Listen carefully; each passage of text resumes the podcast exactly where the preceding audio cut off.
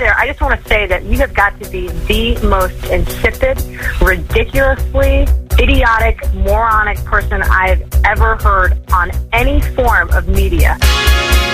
Exiled by society, friends, lovers, and terrestrial radio. A guy with literally nothing left to lose. For 15 years, he's been telling it like it is. This is the Zip Code Famous Michael Groff Show.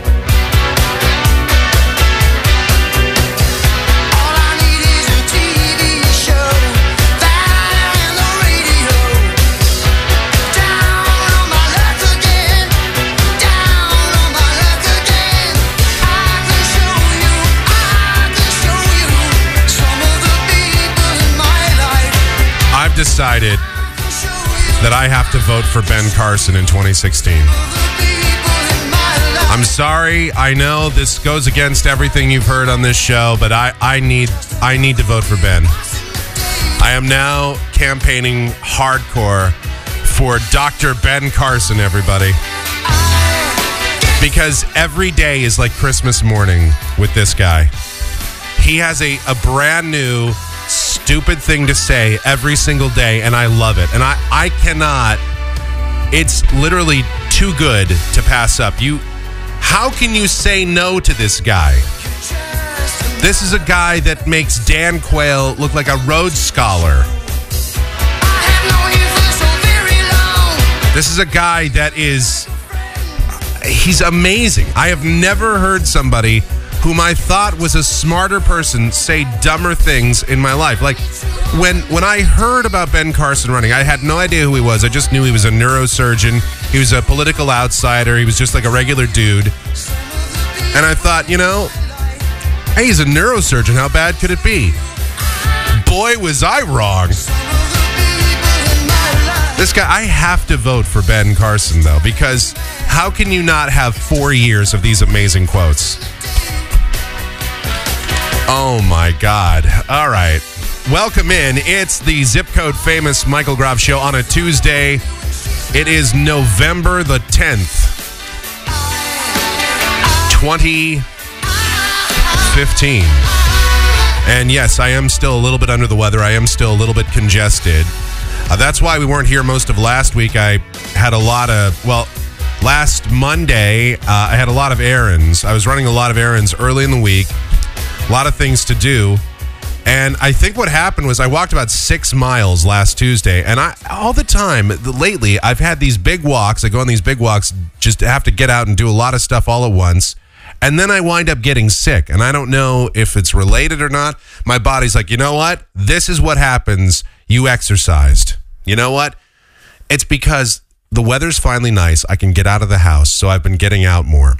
And my body's like, "Uh, "What? What? What is this? We were we were indoors and sheltered for months. I don't get it." So then I finally go out, and then I get sick. I get a cold, and this is this is the third cold I've had in 2015. And I don't think the the five years previous, I think I've had two. So this is one of those things that's just really weird. And that cold kicked my ass. I could not do this radio show. Uh, there was no way I could get behind this microphone um, because my voice sounded just absolutely horrendous. And not to mention, it wasn't even that. I, I could have probably done that part. It was the energy needed to just talk and to formulate a cogent thought for anything longer than about five seconds. And I just could not possibly do that, which probably would have made for a much more interesting show and probably something I should have just done anyway. But I don't know. It was just couldn't even really operate the equipment. So I, I do have these random coughing spells. I'm still trying to get past that part. Other than that, though, and a little bit of congestion, I'm uh, I'm okay. I'm alive. I'm well. I am going to make it through this show. Although here comes a coughing spell right now. See, back in the live show days, that would have been about 25 seconds of just dead air right there while I'm coughing off mic. Or you would have just heard me cough right into the mic and hack up whatever the hell it was that just came out of me. Um, but which I'm sure you would have loved to have heard. But instead, we just have the ability to pause, and that's the beauty of podcasting. Although, you know, I, I love to just try and get these things done as quickly as possible. But today, this might be a bit of a stretch, this show, right? So we're going to get through it. Anyway, lots of stuff to get into. Uh, here on the program. First of all, contact information for the show. Groffshow at gmail.com. That is my email address. It is groffshow at gmail.com. Michael Groff on Twitter and michaelgroff.com for everything else that is Michael Groff related. And you can sign up, you can subscribe on our show now. So every time a brand new episode of this program is posted, you will get an email notification. That system actually works. I spent a couple of weeks ago, I spent literally five hours uh, uh, trying to figure that out. And then I spent even more time because some say it was working and some say it wasn't. So finally, I got it working, and it should theoretically, until it breaks again, be working absolutely fine.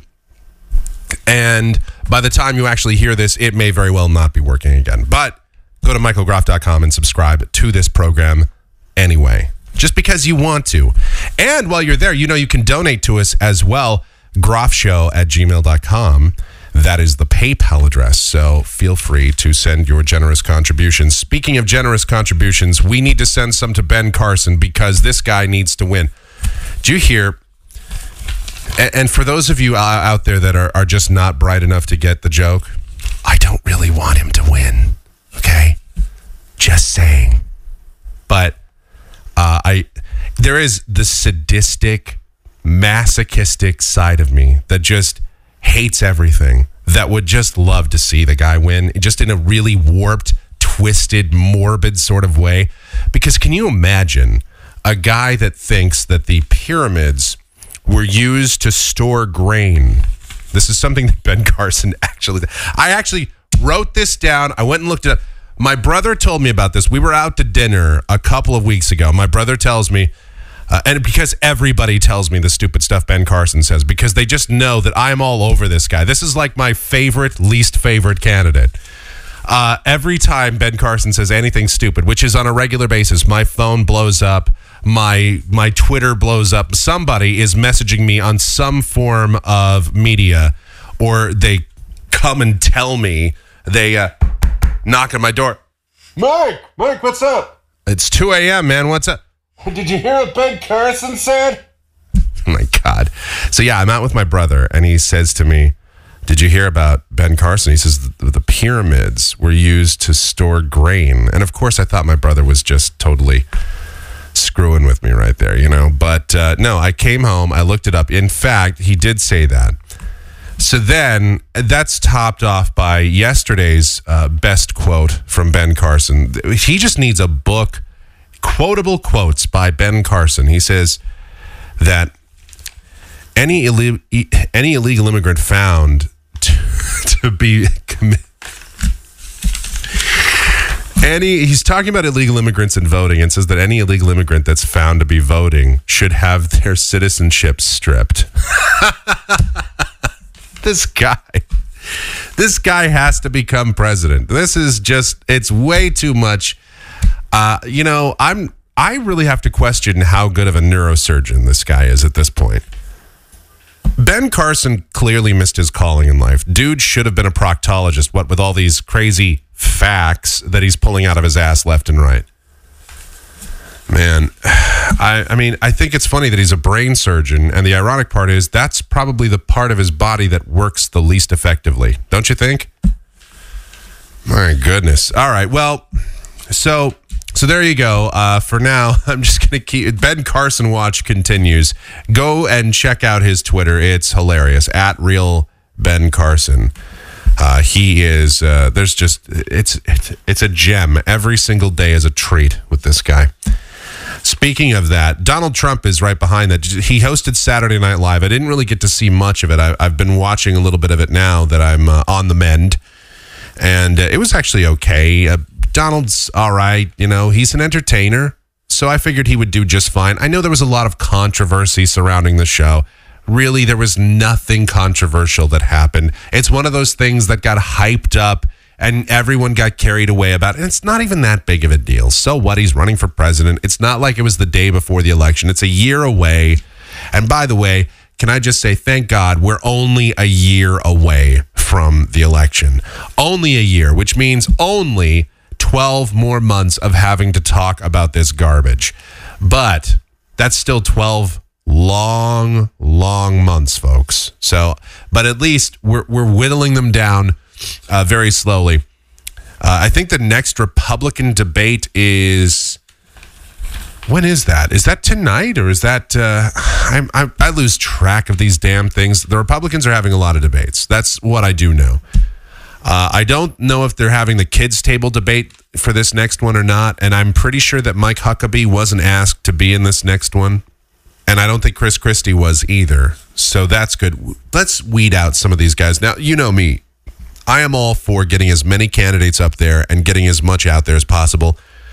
You know, I got mad when uh, last election Gary Johnson wasn't allowed to debate Obama and Romney. I thought that that was wrong. Listen, anyone that that's a candidate for president who's part of a of an actual political party, which the libertarians are, much to the chagrin of some people. I- think that uh, you should allow those people to go up there and debate. But however, there does come a point when we've had a series of debates now among the Republicans where you have to start cutting it down a little bit just, just for the sake of watching it on TV because some of these guys aren't even being given the opportunity to speak anyway. And if we whittle it down, you can have a more focused set of candidates to make fun of. And besides, it means we get to hear more of Ben Carson's wisdom.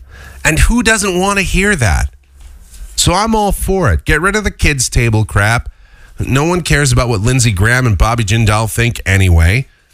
And let's uh, let's get in on this with uh, let's just have Carson and Donald Trump already. I mean that's who and and I guess Rubio and Ted Cruz because that's who it's going to be anyway. And did you hear that uh, Carly Fiorina is upset because people are making fun of her appearance? That's another guy, uh, another guy, another person that's upset uh, that someone is making fun of their appearance um, and that it's classless to do so and all of this kind of thing. Somebody actually said that to me as well. Uh, because I, I said that Donald Trump is bright orange, John Kasich is sweating way too much, and Carly Fiorina needs to stop the Botox injections. People say, well, I, it really degrades the value of your show when you start talking about that stuff, when you say those kinds of things. Look, I, I know you think I, people out there. I know that you think that this show should just be the beacon of intellectual fortitude, and that we should only talk about things in a very serious tone, one hundred percent of the time. But let's be honest. This is a show. Well, first of all, it's my show, and it's my thoughts, and I share thoughts of the listeners and stuff that I read out there too. But come on, man. Uh, Donald Trump, a guy should not be bright orange. Take off all the makeup, man. He it looks weird. It's hard for me to take a candidate seriously that's bright orange. It's hard for me to take a candidate seriously who hasn't even been asked a question yet and is having a. It, looks like the guy just came out of the shower. He is just dripping wet with sweat. And I'm like, ugh, what's going on there? What kind of. Does he have like a heart condition? Is John Kasich of diabetes? Is there something wrong? Can. Dude, can we. Uh, should we put an extra air conditioner on you? What is going on with that? And yes, I felt that Carly Fiorina needs to stop with the Botox injections. Her mouth can hardly move. And, well, that's not very substantive. Well, you know what? That's my observation. And it's apparently the observation of a lot of people. But here's the thing the difference between me and some of these people is that I'm not just taking a shot at Carly Fiorina, I'm talking about all these guys. No, it's not just about what they look like. I know people got mad. Uh, remember in 2012 during the debate, and Candy Crowley was up there, and uh, I said, "Don't you think it's funny when um, when a when a fat person is named Candy?" Doesn't anybody else think that's funny? And people, you thought I would have just said that the Holocaust didn't happen or something because people had a flip out fest on me. Listen, I can tell you right now, as a guy that has some extra weight, I'm allowed to make fun of other people that are fat. I have entered that that zone where I am allowed, as a fat person, I'm allowed to make fun of other fat people. Yeah, I'm not morbidly obese, but I could lose some weight. I got a beer gut going on. It's fine. I admit it. I'm not here to hide it. I'm not trying to say anything else. So I'm I'm allowed to make fun of other fat people. Come on, just like I'm allowed, you, know, when you're a part of a minority group, well, actually in this country it's a majority. When you're part of any group, you're allowed to make fun of other people in that group. Isn't that the so- sociological rule? Like I'm I have a, a quote disability. I, I'm legally blind, so I'm allowed to make fun of other disabled and blind people. That's the way it goes. You know, white people can't make fun of black people, but black people can make fun of black people and white people. And you know, there's a there's a hierarchy in our society. There's a structure to it, people. Haven't you been following the rules? It's how it's supposed to work. Oh my God. I, I think people just take everything way too seriously. That's the problem. I'm having a lot of fun with this presidential debate. I know it infuriates um, my brother. It infuriates uh, my my family. It infuriates me too because I can't believe that these are people that are actually running to be the leader of this country, and there's not even a, a single choice that's above mediocre. I mean, Rand Paul is literally the best choice on the Republican ticket, and that's not saying a whole lot. But he is the best choice. I would never vote for the guy in a million years. I mean, on the Democrat side, I don't even know who the best choice is over there. It's definitely not Hillary, and it, it can't be Bernie Sanders. I'm sorry. I'm sorry to all of my friends that are the Bernie Sanders supporters out there. I got into another discussion with a, a Bernie Sanders supporter over the weekend. And because I think I said something like, you know, I think right now none of the above is just a great choice because I haven't even seen the libertarians put out a decent candidate yet. I haven't, but you know, again, we're a year away. But I said right now none of the above is looking like a great option. And the person says, "Oh, I'm I'm a Sanders supporter myself." And I thought to myself, and then of course the conversation always goes to, I always just take it here, and this is where it always ends. I say, "Oh, oh, you're so you're supporting Bernie Sanders." So um, let's just say he gets elected, and how is he ever going to get anything done with a Republican House and Senate? How is a socialist president going to get anything done with a Republican-controlled House and Senate? and then they have no answer. Well, uh, they always kind of, oh, he's going to unite people, and it's like people in his own party, well, or people who are, he's an independent technically, but people that are Democrats that are more closely aligned with his beliefs, even a lot of those guys aren't in favor of him because one thing about Bernie Sanders is he wants to take away these super PACs and he wants to cut away all this association that political parties have with corporate uh, with corporations and there's a lot of people in Bernie's camp in that are more closely affiliated with him that don't like that idea. Democrats don't like it, Republicans don't like it. So how is he ever going to get anything done? His chances of winning an election are very low. But even if they're not completely zero, let's say he does win, yeah, how is that ever going to get done? And that's when the conversation ends. And, I have to say, I say, how do you plan? Like when you vote for this guy, do you think about that? But you know, everybody just likes the guy that promises the most stuff. That's how it's been. That's unfortunately um, where the country is headed. Every election, more and more people vote for the person that promises more and more free stuff and more and more things to people. And the problem is, and, and I agree with some of the stuff that Bernie Sanders says. I'm I'm not completely against uh, some of his principles. It's just how. There's a big question of how it's going to get done because didn't we get duped by another guy that promised a whole bunch of stuff? Oh, just about what is it? Uh, uh, just about seven years ago, didn't we kind of get duped by a similar thing? Well, I didn't because I didn't vote for Obama. But I mean, didn't a lot of people, at least 54, 55% of the people, 56%, something like that, get duped? And then they got duped a second time. Actually, they didn't really get duped a second time. They knew Obama was crap the second time, but Mitt Romney was an even worse choice. So that was that was the problem uh, back in 2012. Anyway, that's politics right now. That's just the way it is. It's fine. I'm all right with it. I laugh about it. I I really the more I've gone on, I, I go through to pull out some old uh, best of clips for shows down the road when we um uh, do retrospectives and best of shows and all that sort of thing. And I listen to some of my old rants, and you know, there's a lot of and believe me, I still get passionate and I still get fired up. And there are things in politics that still piss me off. Don't get me wrong. Uh, it's not that I've lost the fire, but th- a lot of this stuff is becoming more and more amusing to me as I'm getting older because it's just so absurd. it's amazing that this country runs half as well as it does. It really is when you think about all of the nonsense that goes on.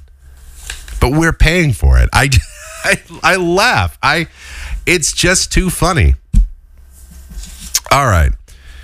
Uh, there's other stuff I wanted to get into. I, I saw this too. I, I have so much on my desk because I didn't get to do this show last week. So forgive me if some of this material is old. There was a guy in Texas, I think, some dude, Daniel Fleetwood, who is a 32 year old guy dying of terminal cancer.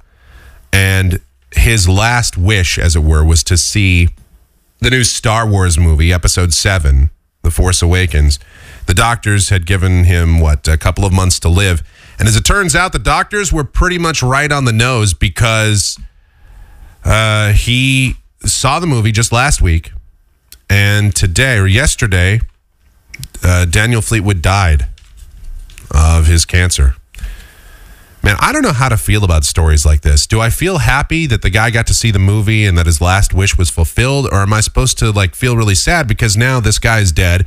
Uh, his family has lost a loved one, and I'm not sure exactly how I'm supposed to feel about a story like this. I guess happy because he was a, a lifelong Star Wars fan, and he got to see the new Star Wars movie before anybody else, and got to see it before he died. It was his last wish. I guess. I don't know. He's not suffering anymore, so I guess that's good. He's off in oblivion or nothing or whatever the hell you might believe in. And um, I, know, I guess did his family get to see it too? Because if that's if that's the case, then I don't know. I'm not sure. I really I don't know how to feel about stories like that. I uh, I don't know. It's weird. I know that they're probably going to be saddled with a lot of other things to worry about, like uh, all the medical bills from our quality medical care system. Now that uh, now that Daniel Fleetwood has died, so I guess I'll feel good about it because because there's bad stuff around the corner for them. All right, uh, we need to take a break. That's one thing we need to do. And when we continue, um, stuff. I do. I have a lot of stuff still to get into. I um, my my desk is full of things from last week. We have a brand new feature we need to roll out on the show. Something that uh, this is just. I'm a sucker for lists, and this will tie in greatly with our brand new feature. So that's coming up. And there's a whole lot more still to get into. It's the zip code famous Michael Groff Show. The Michael Groff Show. You passive aggressive bitch. This is Knock it off. I don't like it any more than you do. the Michael Groff Show.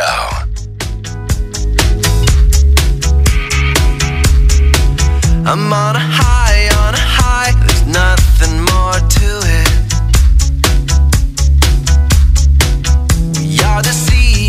sky and the blue that runs through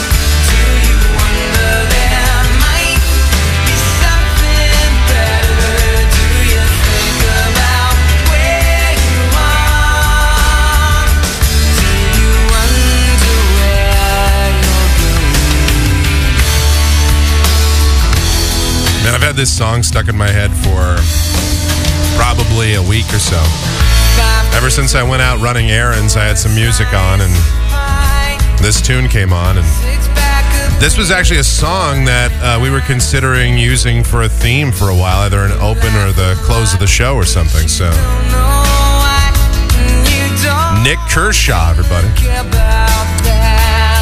Coming at you on a Tuesday. All right, groffshow at gmail.com. That is our email address. It is groffshow at gmail.com. That's also the PayPal address for this program, so you can make your incredibly generous and wonderful donations to this uh, fine effort that we put forth. That's again, groffshow at gmail.com, email and PayPal. Michael Groff on Twitter, and for everything else Michael Groff related, it is michaelgroff.com. Now, forgive the following segment because this is just a lot of stuff I had on the on my desk.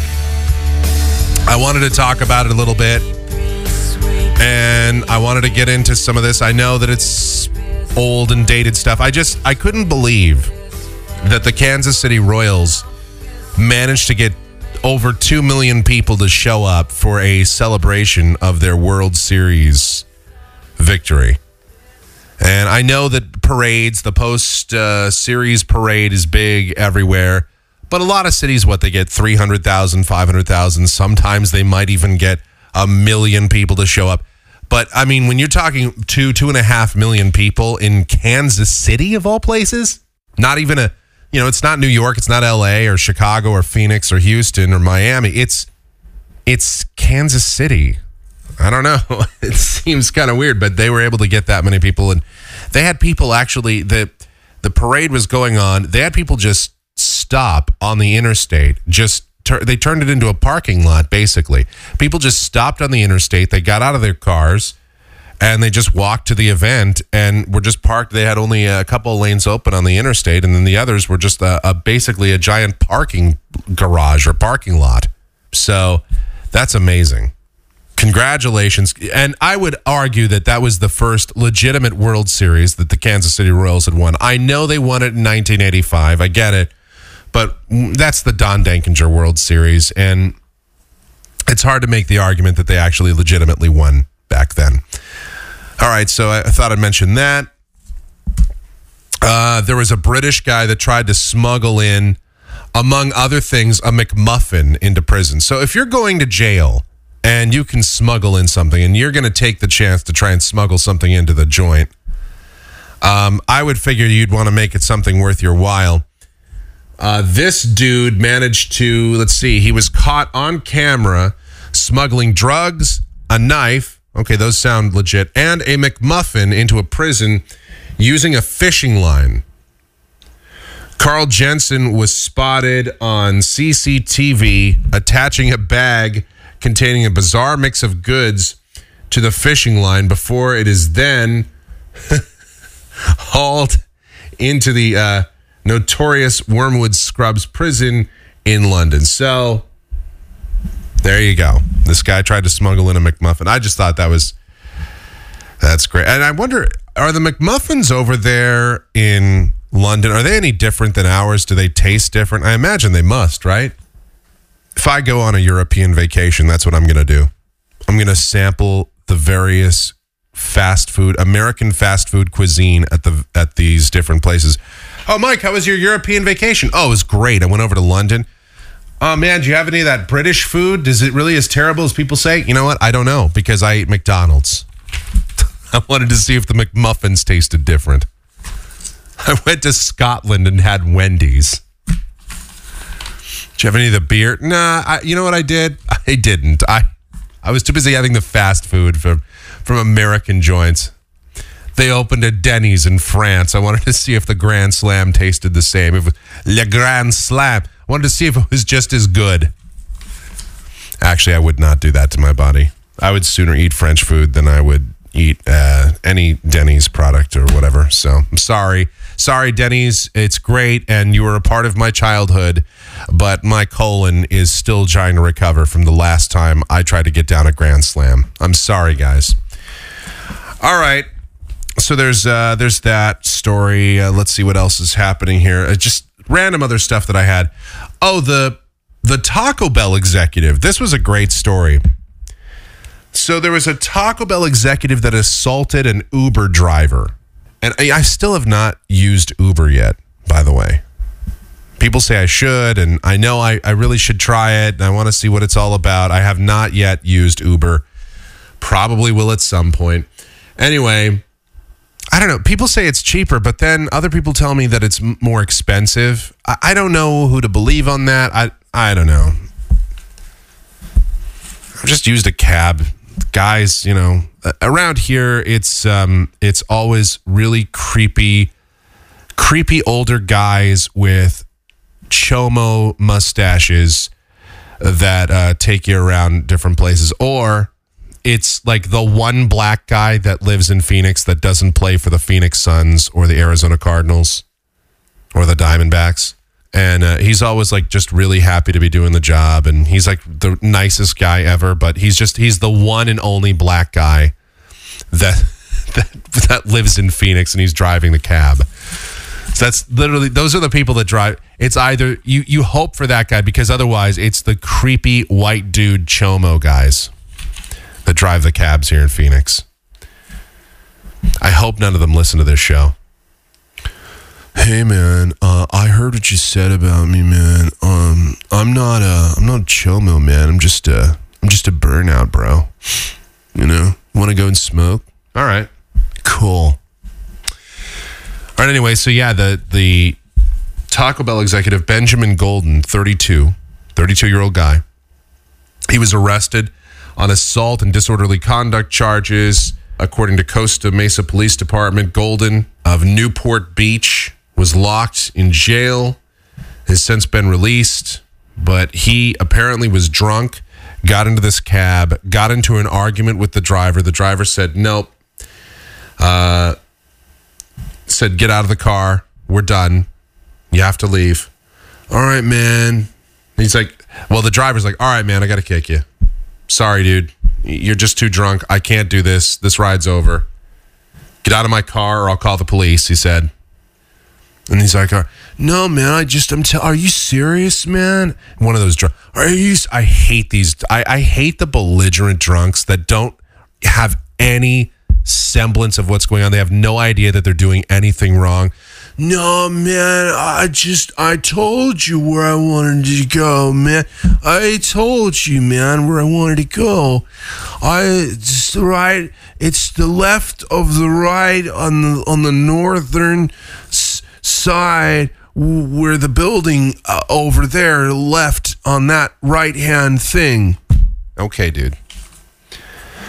So if you've seen the video, it's great. But uh, this guy, he got fired from Taco Bell. Had a pretty, um pretty good position, like a regional manager or something, and he got canned because of that.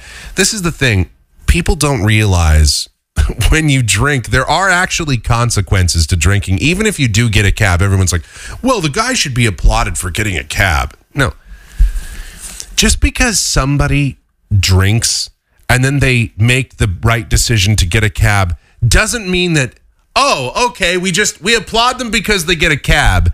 People are like everyone's way too hard on this guy man. No he got into a cab and decided to be belligerent and he decided to argue with the with the uber driver. Just some dude some poor schlub who has to drive at night because the economy is so bad. This guy has to drive a, a has to take up, uh, you know, using his own vehicle as a cab for a living, and he has to shuttle around dumbasses, meth heads, and drunks at two o'clock in the morning in the LA area. And that can't be fun at all because people in LA are wacky anyway. And then people that are out at 2 a.m. in the LA area are even more wacky. SoCal, man. It's just a crazy place. And then, so the poor guy, and and then this drunk dude comes in there, and you know, he's some Taco Bell muckety muck.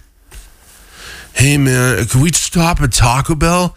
I, I can get us a discount, man. All right, dude. All right. Um, what else? Oh, golf.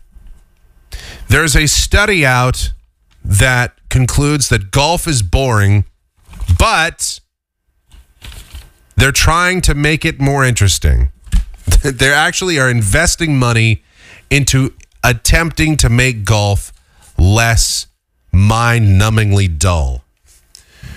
This uh, is being done. The USGA said Monday that it plans to invest about $2.5 million over five years under a new master's research partnership with University of Minnesota.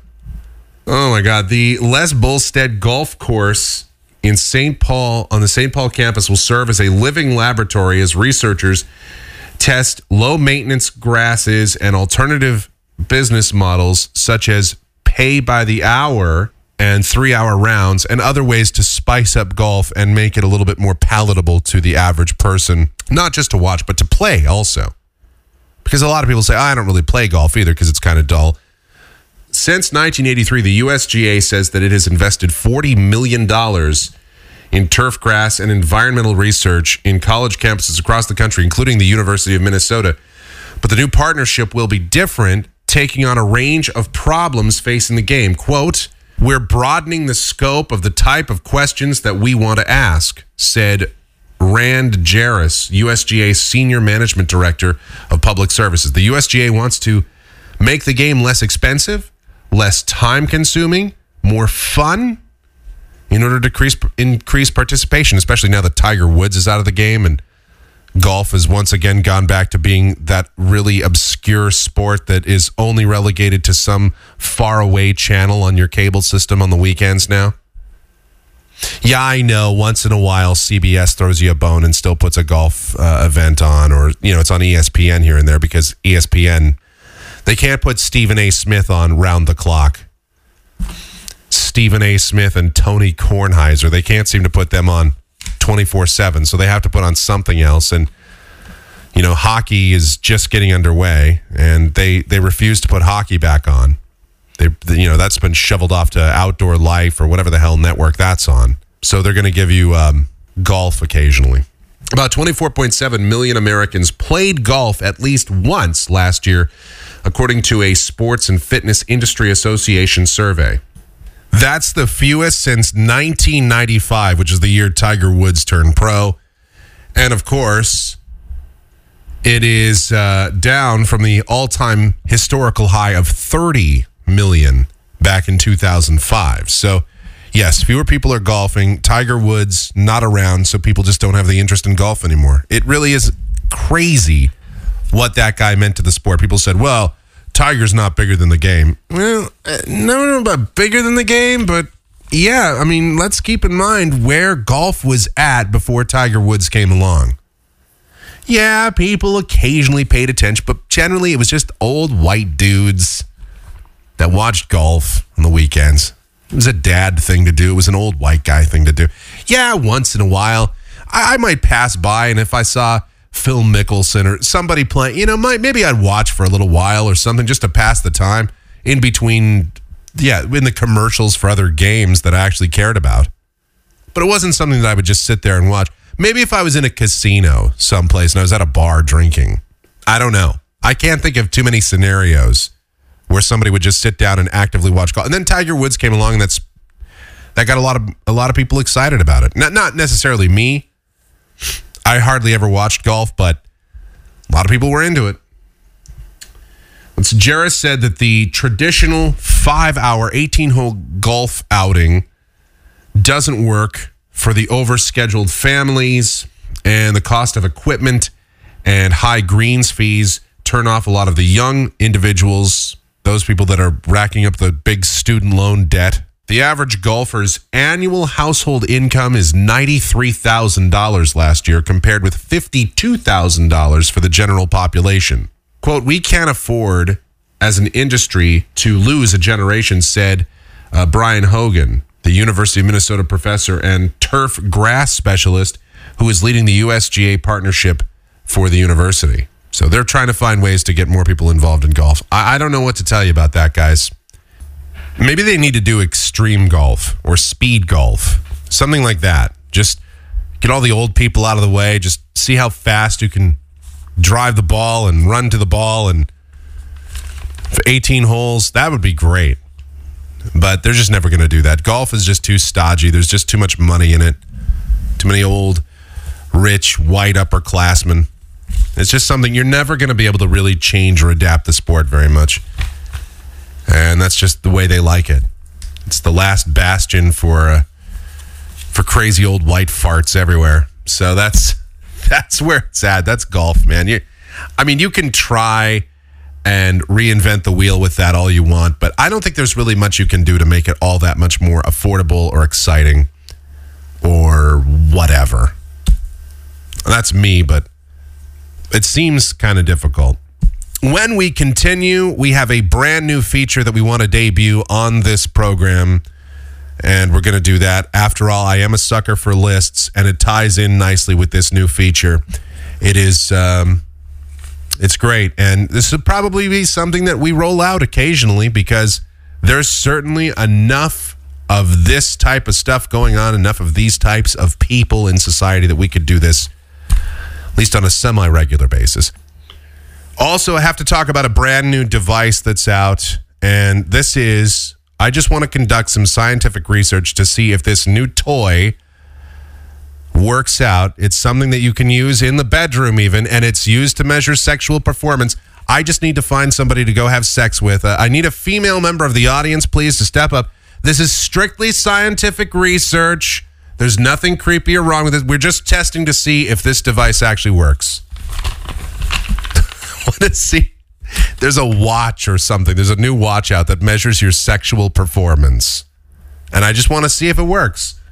So there's so we'll talk about that. There's a lot of other stuff still to uh, to get into. It's the zip code famous Michael Groff show. Probably uh, a 90 percent Michael Groff in the chair for a Tuesday. Uh, we'll be back. Broadcasting from a cluttered dungeon that hasn't seen the light of day in years. The zip code famous Michael Groff Show.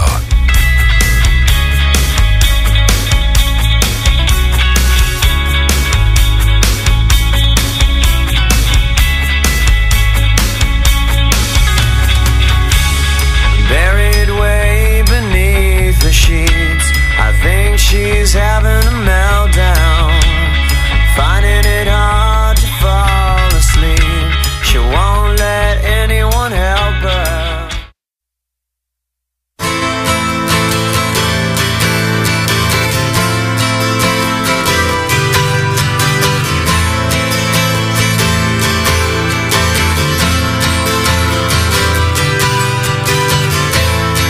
When this place gets kinda empty.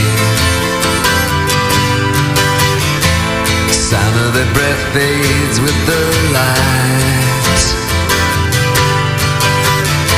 I think about the loveless fascination Under the Milky Way tonight. I have to get a volunteer to help me test out this brand new watch that's out. They always have these new gadgets. I never jump on the bandwagon of any of these. I don't get the calculator watch or the the Google watch or all these any other things. I, I haven't gone out and purchased any of these things yet. But this is one that's interesting. This is by a Madrid-based company called Geeksme. And they have some watch out that among other things that it can do, it measures the wearer's sexual performance, including keeping track of statistics such as how many calories have been burned and the quote intensity of the workout. The GME 1, which also measures fitness, sleep, and the user's ecological footprint, has a special love mode for when you go to get it on. So that's great. Um, I'd like to see if this thing works. How is this exactly going to pan out? But it says, um, yeah, it says it has a special love mode for when you take your exercises to the bedroom. Quote, users can opt to activate G Love mode before they have sex. A spokesperson for the Geeksme company told uh, this website here. They say that, quote, the device has been specially designed to analyze and interpret information of the movements made during sex to allow users to know how many calories have been lost and how much fat has been burned, as well as the intensity of the workout. So you can tell if your lover was good or not, if your if your session was good. Oh, and you can even the user can keep track of the start and end time, the duration of the act, how often they have sex, including weekly, monthly, and annual statistics, graphs showing the intensity of of movements. Geeksme founder Angel Sanchez Diaz told the local that users can burn from 2 to 11 calories a minute while having sex. Following your workout, the device asks, How was it this time? Offering a choice of emojis bad, regular, normal, good, and great. you can even you can even put like stars. You can even put down your your evaluation of the of the performance. So yeah, I just need a female to come forward and we'll do some scientific research. That's how you can pick up some chicks. You can just have a couple of these watches. You go, listen, uh, I just want you to come over and we'll do some working out together. Oh, okay, that sounds good. Listen, this is just scientific research. You're actually helping science by doing this. Uh, you don't want to set back science, do you? Of course not. We just want to make sure that this, this all works. It's um, it's uh, it's great. It's a technology. It's wonderful. The sad emoji. That's something. There's something you don't want to see. Hold on. I'm just, I'm just evaluating your terrible performance. Okay, my watch is going to tell me how bad I was. That's really what I need. You know what? Maybe this isn't such a good idea. All right. Anyway, from one exciting idea to the next. Here's uh, a brand new feature that we're rolling out here on the Zip Code Famous Michael Groff Show. We call it the Hipster Report. It's an entire subculture that you are, ironically, not cool enough to understand. Well, you can find him at a Starbucks writing a script. He got a wax mustache and suspenders on his hip. He got them $5 shoes and a brand new MacBook. $20 hair gel. Fresh out of the bed book. So hang on to your fedora, eat your gluten free lunch, and fire up that terrible and obscure indie music that you purchased from the coffee shop. Members only jacket doesn't matter what the weather. Doesn't care how good the movie is. The book is always better. Cause he don't try. So fly. Steal the neighbor's Wi-Fi. The record's never good enough. He only like the old stuff. This is the Hipster Report. Drifter, yeah. Professional drifter, full right. Because I'm a sucker for lists, and this definitely has a hipster element to it. When I initially saw this story or this list, I wasn't really sure if it was uh, hipsterish, but then, well, you'll see why this falls into the hipster report. All right, here we go. Uh, this is a list that Spotify put together along with a a professor of music. This was they did the 20 best songs to wake up to. In order to create the perfect wake up playlist, Spotify enlisted the help of music psychologist and Cambridge PhD candidate David M. Greenberg. According to Business Insider, Greenberg and Spotify's data team found three key elements that each song needs to have. So these are the three elements that a, song needs to have to be a good wake up song. Apparently, it needs to be music that builds. It has to nudge you out of bed gently and then gradually get your energy level up. Okay, it has to have positivity. A song about heartbreak is not going to encourage you to get out from under the covers, and it needs to have a strong beat. If a song makes you feel like dancing, especially one that emphasizes beats two and four in each measure, usually a song somewhere between 100 and 130 beats per minute, that's going to get you out of bed. That's what they say for this list. I don't know. So of course, I wanted to see, geez, so what what songs are great songs to wake up to in the morning? You know, um, some of them you might be like, okay, I can see that. That should have been, yeah, that that makes sense. But yeah, you'll see why this falls into the hipster category in a second. Number 20, I Love Memphis, Hit the Quan. I've never heard this song in my life.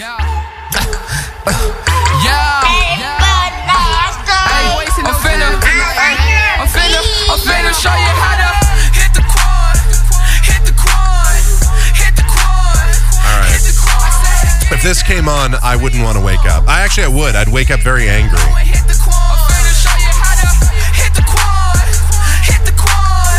This is a song that they think is good to wake up to. Get down low and swing your arm. I said get down low and hit the quad. What does hit the quan even mean? Anyway, number 19, Carly Rae Jepsen with Warm Blood.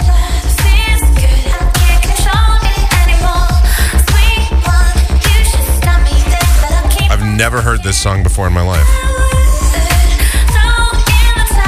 Wouldn't use Call Me Maybe or that song she did with Owl City, that Good Time song. Those are wake up songs. They're terrible, but. What the hell? Is Carly Rae possessed by the devil? That'll wake you up. Getting possessed. This is Carly Rae Jepsen. It's time to get up. And if you don't, I will possess your soul forever. That would get me right out of bed, that's for sure. A demonic, a, de- a possessed Carly Rae Jepsen. Anyway, I don't know what's going on in this song. Number 18, it's Mr. Wives Reflections.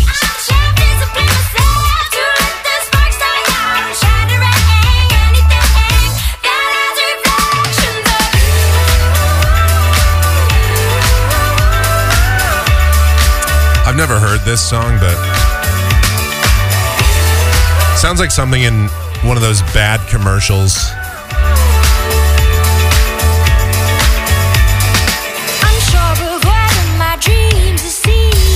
New Dove Bites. Now with half the calories. Number 17, Imagine Dragons on top of the world.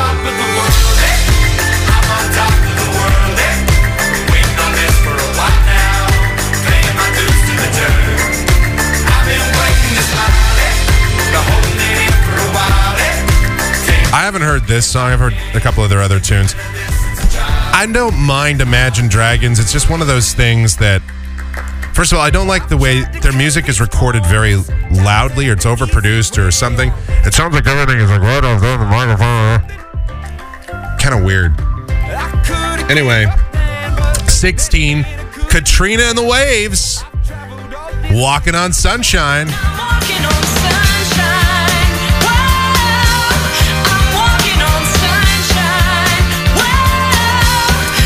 You might say, why is this on the hipster report? Anybody that has to have scientific analysis of the best songs to wake you up, and then you put something on there like Hit the Quan and Reflections. Some of these songs, we're going to go through this list, but I guarantee you, if you're honest with yourself out there, most of you haven't heard of at least 60% of the songs on this list. Obviously, everyone's heard of Katrina and the Waves that's over the age of about 25. Anyway, 15, Clean Bandit, Rather Be.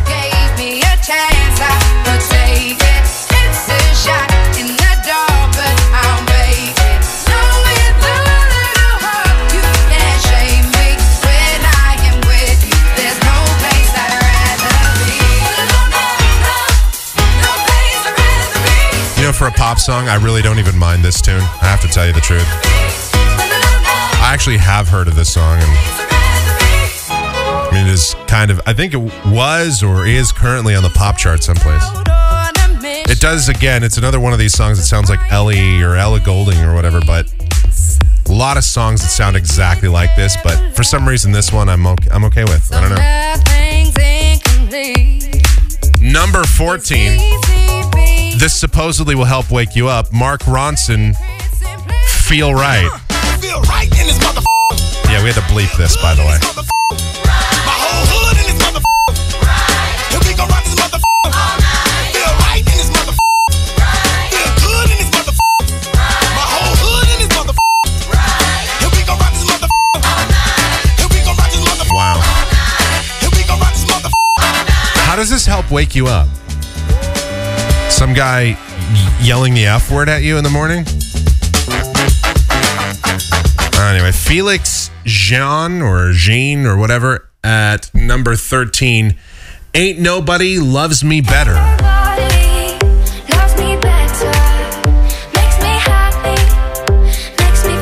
See, it sounds sounds like that Reflection song. It sounds like Ellie Goulding. It sounds like uh, Rather Be.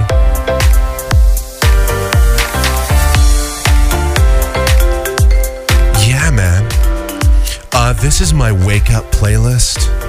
I have to go find my fedora. Excuse me.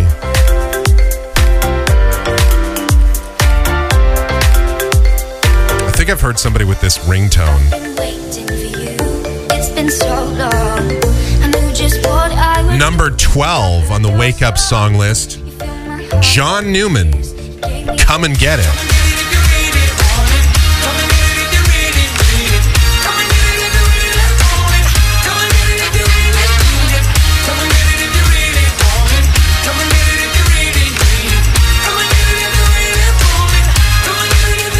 No idea. I've never heard this.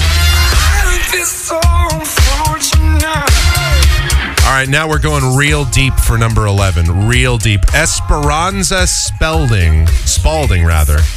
I can't help it. Whoops. Here you go. I can't help it. If I wanted to, I wouldn't help it. Even if I could, I can't help it. If I wanted to, I wouldn't help it.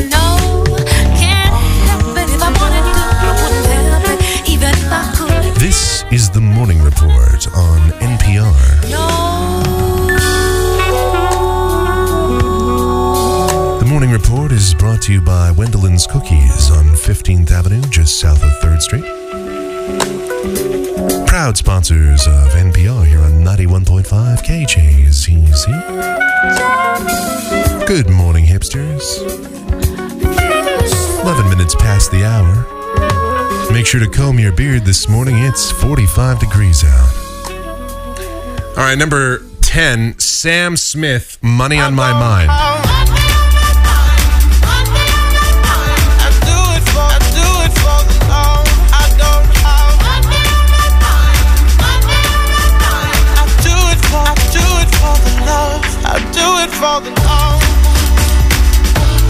I don't get it. None of these songs would really wake me up. Please don't get me wrong. Not in a good way, anyway. Number nine, Hailee Steinfeld, Love Myself.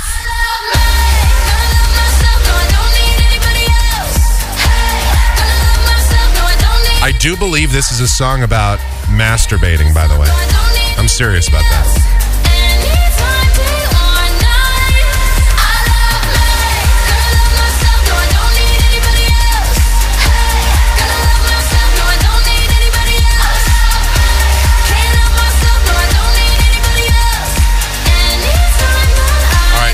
8 is the ultimate hipster band. This is Arcade Fire, man.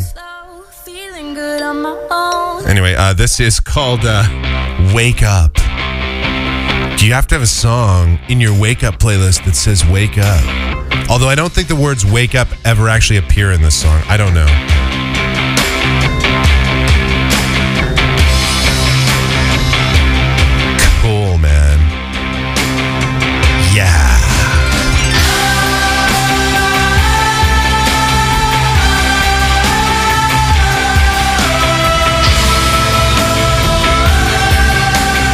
Time for a new direction.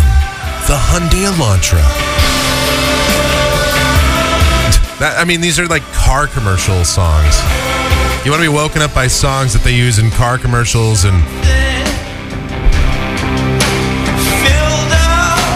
diet snacks and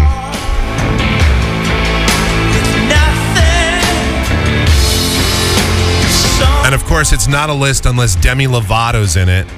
Here's Confident at number seven. wrong with being? What's wrong with being? What's wrong with being confident? Uh, We had a song about masturbation. Now we have a song about a chick that really gets her freak on and wants to be all being confident. have chains and whips and stuff.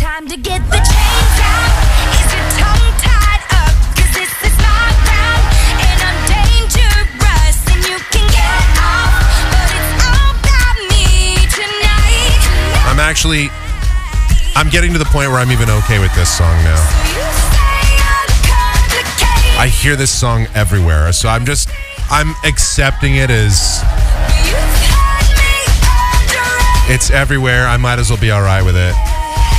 Plus, you know, who doesn't like a song about a chick that, you know, really likes to get freaky? What's wrong with being confident? Uh-huh. Number six, Pentatonix. Can't Sleep Love.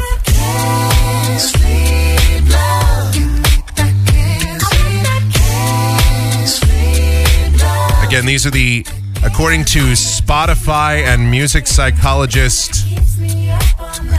Who's this guy again? Let's see. Yeah. Maybe I'm too David M. Greenberg. not. They say that these are the 20 best songs to wake up to. I'm not in it for the money. Ooh, I'm here looking for the real thing. Yeah. Moonlight movies on a late night. All right. And of course, number five, here's another song with the words wake up in it. This is Avicii with Wake Me Up. Well, you knew this had to be on the list. This is such a hipster thing, this list. Oh my God. Wake me up when Of course.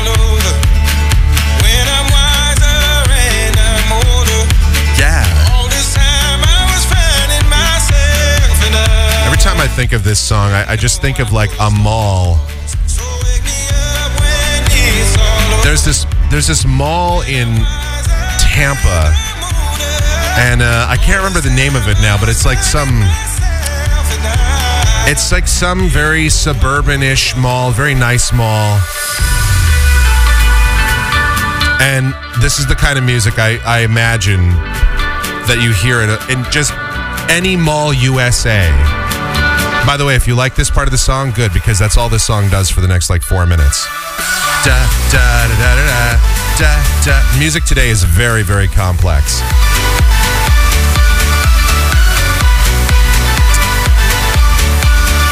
All right. Number four, a song that every time I go to Oso down by my house, it's a brewery, uh, like a microbrew place and restaurant. This song is always on in there. Bill Withers' Lovely Day. and I know it's gonna be Get ready for this one long sustaining note. a lovely day.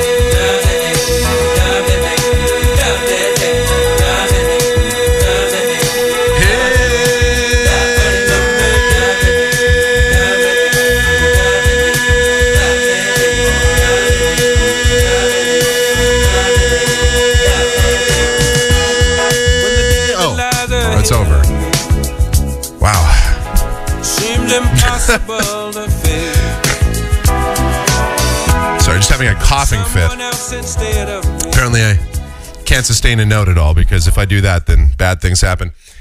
All right, uh, number three. I I don't know how these songs are supposed to help wake you up, but they do. Oh, this one will. Oh, yeah, it'll wake you up, all right. Macklemore and Ryan Lewis, Downtown. downtown, cruising through the alley, tiptoeing in the street like ballet. Pulled up, moped Wow. to the valet, white walls on the wheels like mayonnaise. Dope,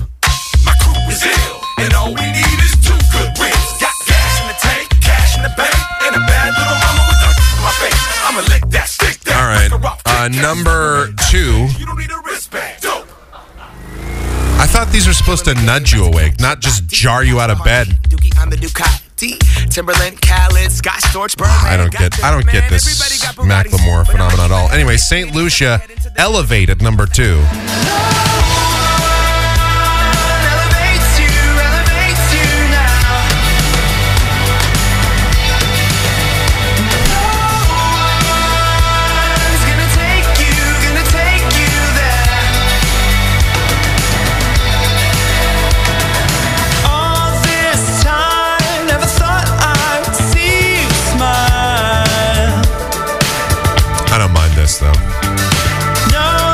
Might I might wake up to this, maybe. And the number one song on the list.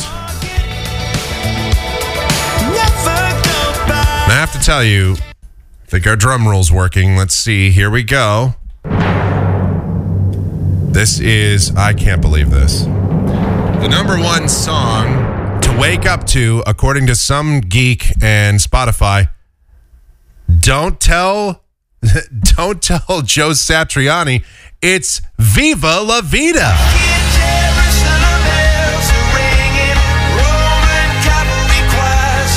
Really? Be because it builds, man. It's got a good beat, but doesn't jar you awake. And Coldplay, who wouldn't want to wake up with Chris Martin, man? All right. That makes sense.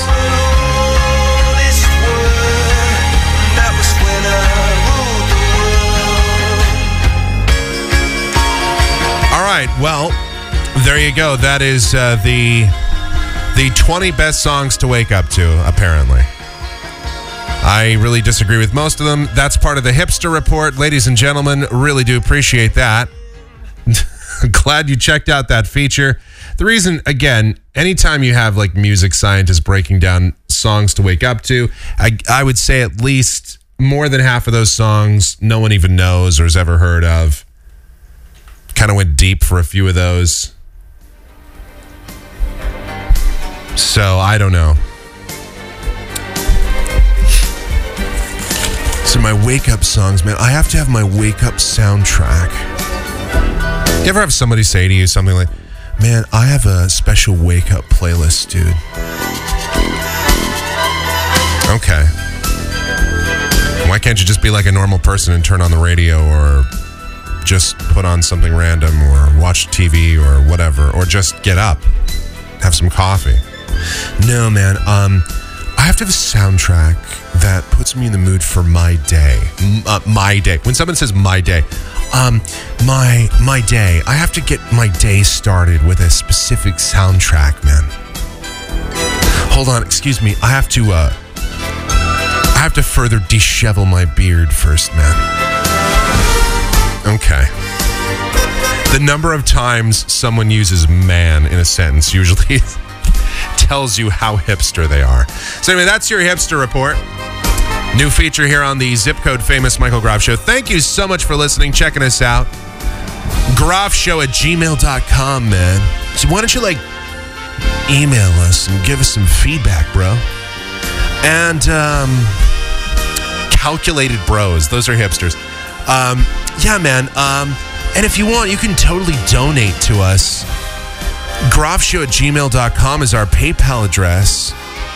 Donate, man, because otherwise you're like stealing. Uh, also, Michael Groff on Twitter, and for everything else Michael Groff related, michaelgroff.com is the place to go. You can subscribe. That way, every time a brand new episode of this program is posted, you will be notified. That is the one and only michaelgroff.com. Thank you for listening. We'll see you next time. Good night, everybody. Man. Today's show was brought to you by M&M's. They melt in your mouth and they'll melt in your butt if you put them in there too. And by Metamucil, dump with confidence. And by Tampax, they're better than using a pillow. This concludes the Michael Groff Show broadcast day.